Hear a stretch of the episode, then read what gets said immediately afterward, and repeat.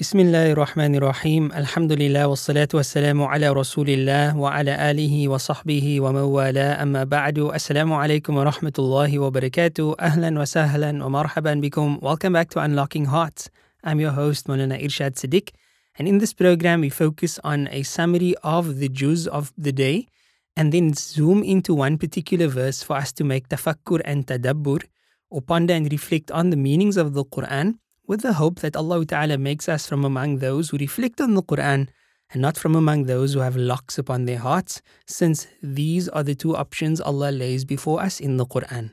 Alhamdulillah, today we look at Juz 17 of the Quran, which contains two surahs in their entirety Surah Al Anbiya as well as Surah Al Hajj.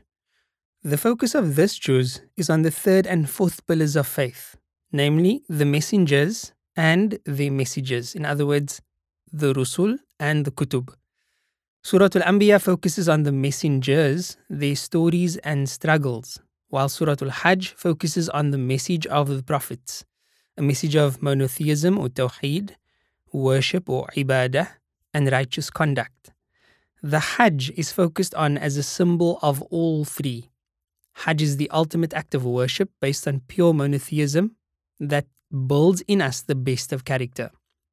Surah Al Anbiya gives us a snapshot of the lives of 16 prophets and a glimpse of how each of these stories ended. Every prophet is briefly mentioned except Ibrahim والسلام, who is a primary focus of both of these surahs.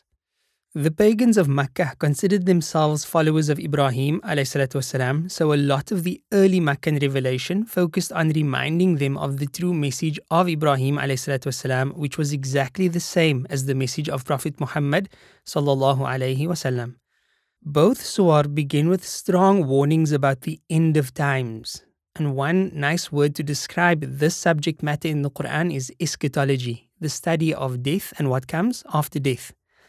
These passages serve as firm reminders to embrace the message quickly before the hour comes. Allah makes it clear that mankind does not have the luxury of time to wait and make excuses for rejecting the truth. Allah says, Mankind's reckoning has drawn near, but they turn away heedlessly.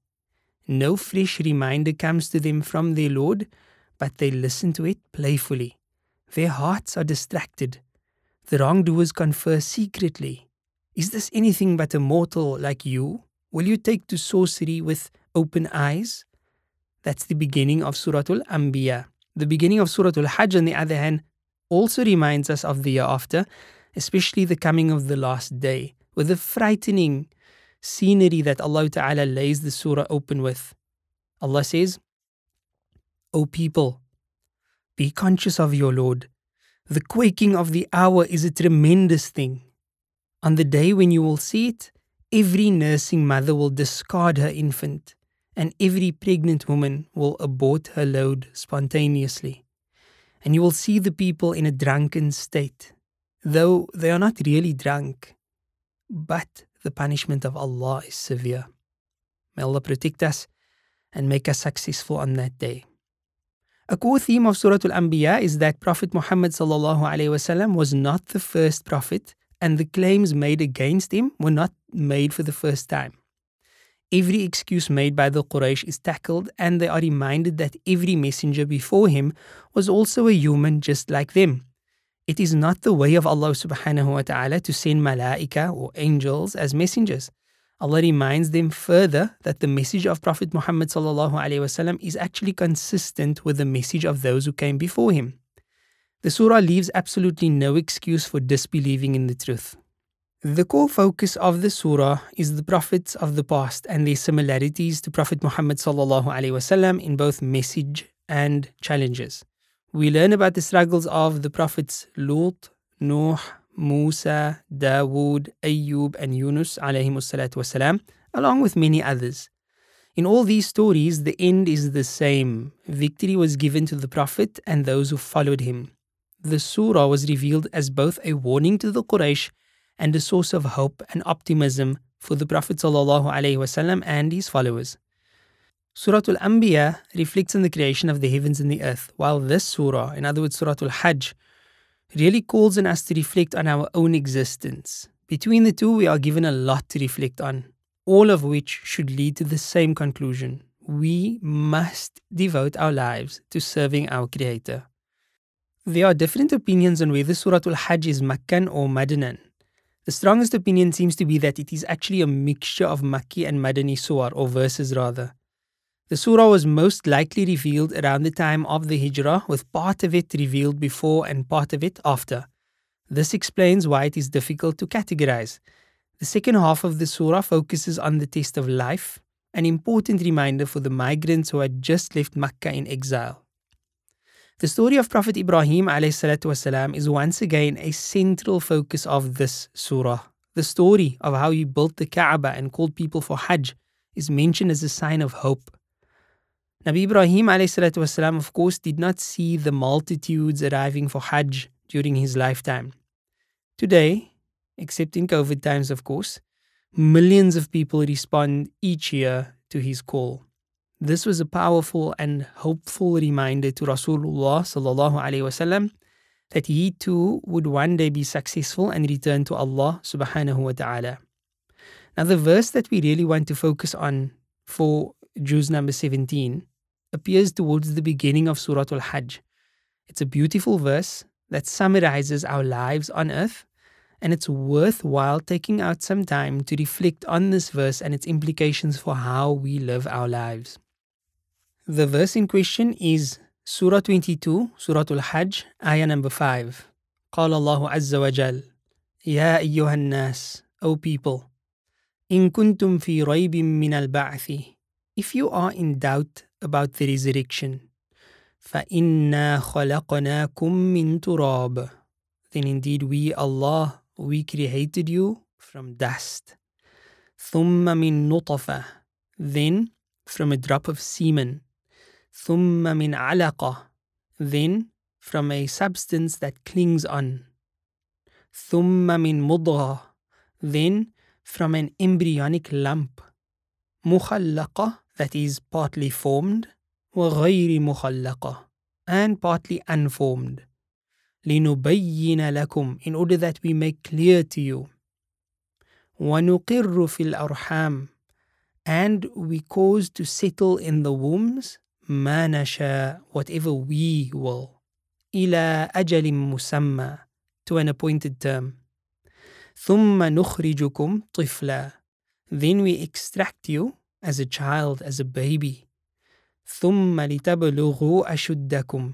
Then we allow you to reach your maturity, or we cause you to reach your maturity. ومنكم من يتوفى.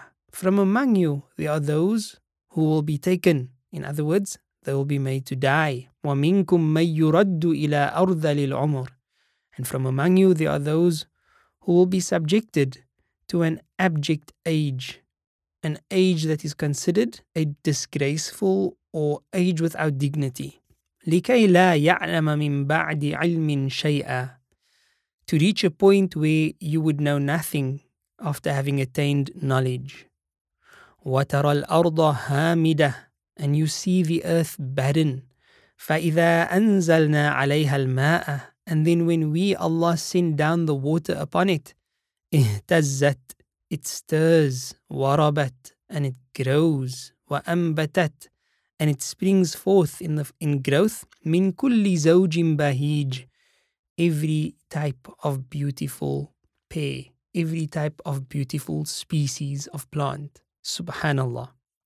There's a lot to be said about the imagery that Allah subhanahu wa ta'ala brings forth in this ayah, but will suffice to say that Allah Rabbul Izzati wal Jalal is drawing our attention to the cycles of life, demonstrating that everything that we've been exposed to in this creation works in cycles. What makes us assume that all of a sudden the cycle of life ends when we die? What makes us assume that there's not a stage thereafter, that there isn't a point of rebirth, that there isn't a point of new growth? If Allah subhanahu wa ta'ala can give life to dead land, then what makes us think that He is unable to give life to dead beings? Subhanallah. I hope and pray that you've benefited I certainly have. Now we take a moment to turn to our Rabb subhanahu wa ta'ala in supplication. Al-Fatiha. بسم الله الرحمن الرحيم الحمد لله رب العالمين والعاقبة للمتقين والجنة للموحدين ولا عدوان إلا على الظالمين والصلاة والسلام على أشرف الأنبياء والمرسلين سيدنا ونبينا ومولانا محمد وعلى آله وصحبه أجمعين اللهم لك الحمد كله ولك الشكر كله اللهم لك الحمد كما ينبغي لجلال وجهك ولعظيم سلطانك. فلك الحمد يا رب. لا نحصي ثناء عليك. أنت كما أثنيت على نفسك. فلك الحمد حتى ترضى. ولك الحمد إذا رضيت. ولك الحمد بعد الرضا. ولك الحمد إذا رضيت عنا دائما أبدا. اللهم صل وسلم على سيدنا محمد في الأولين وصل وسلم على سيدنا محمد في الآخرين وصل وسلم على سيدنا محمد في كل وقت وحين وصل وسلم على سيدنا محمد في الملأ الأعلى إلى يوم الدين. يا مولانا يا رب العالمين يا رب يا الله these weak humble sinning servants your servants ya Allah we turn to you in prayer and supplication. Ya Rab, we turn to no one else but you alone. Ya Allah, we have no one besides you. We have no refuge except you. Ya Allah, there is no power, there is no ability except from you. Ya Allah, you are, you are our Rabb and you are Rabbul Alameen. Ya Allah, you are the Rabb of everything in existence and you are the Rabb of these weak, humble servants. Ya Allah, we turn our hands to you and we turn our hearts to you. We turn our gazes to you, Ya Allah, and we beg of you to grant us of your mercy, Ya Arhamar Rahimeen. Ya Allah, grant us of your forgiveness, Ya Ghafurun, Ya Rahim, Ya Malik Yawmiddin, Ya Allah, owner of the day of judgment, master of the day of judgment. Ya Allah, these surah have reminded us very sternly about that day, that day when nothing will benefit, no wealth or no children will bring any benefit. The only benefit will be those who come to you with a sound heart. Ya Allah, we beg of you to allow us to live lives that will lead to success on that day, that day when we meet you. Ya Allah, we beg of you to grant us good life. Ya Allah, we beg of you to grant us good deaths, Ya Allah. Ya Allah, we beg of you to take our souls away and make our last words say La ilaha illallah Muhammadur Rasulullah sallallahu alayhi wasallam. Ya Rab, we beg of you to allow us to die in a good state. Ya Allah, we beg of you to allow us to die in a good place. Ya Allah, we dealt with Surah Al Hajj. Ya Allah, allow all the believing men and the believing women with a sincere desire to fulfill their Hajj. Ya Allah, open up the way for us. Allow us to grant, allow us to, to be there on Arafah. Allow us to be from among those who are granted your forgiveness on Arafah, Ya Arhamar. Ya Allah, as you, as you cause some people to die upon Iman, we ask that you make us from among them. As you cause people to be resurrected upon Iman, we ask you to make us from among them. Ya Allah, we ask that you gather us with the believers in the day of Qiyamah. We ask that you gather us with Rasulullah sallallahu alayhi wasallam on the day of Qiyamah. Ya Allah, the terrors of the day of Qiyamah. Ya Allah, they are so horrible, Ya Rabb. Ya Allah, they are so terrifying, Ya Allah. Ya Allah, we know that you mention all of these things in your Quran so that we can be inspired to avoid them at all cost. Ya Allah, we are weak, Ya Rabb. We beg of you for your assistance so that we can live such lives that will completely and utterly avoid those terrors on that day. Ya Allah, we ask that you make us from among those who are shaded underneath your arsh on that day. Ya Allah, we ask that we can be reunited with our loved ones whom we had lost, those who led the way in faith and iman. Ya Allah, our parents and our grandparents, the husbands who lost their wives and the wives who lost their husbands and the parents who lost their children. Ya Allah, resurrect us with our loved ones under your arsh on the day of Qiyamah. Allow us to enter into Jannah as happy, loving families. Allow us to be with Rasulullah sallallahu alayhi wasallam in Jannah. Allow us to be with the Sahaba in Jannah. Allow us to be with the Anbiya and the Mursaleen in Jannah. Ya Arhamar Rahimeen, we beg of you in this month of Ramadan to grant our du'as to be accepted. Ya Arhamar Rahimeen. وصلى الله على سيدنا محمد النبي الأمي وعلى آله وصحبه وبارك وسلم. سبحان ربك رب العزة عما يصفون وسلام على المرسلين والحمد لله رب العالمين. السلام عليكم ورحمة الله وبركاته.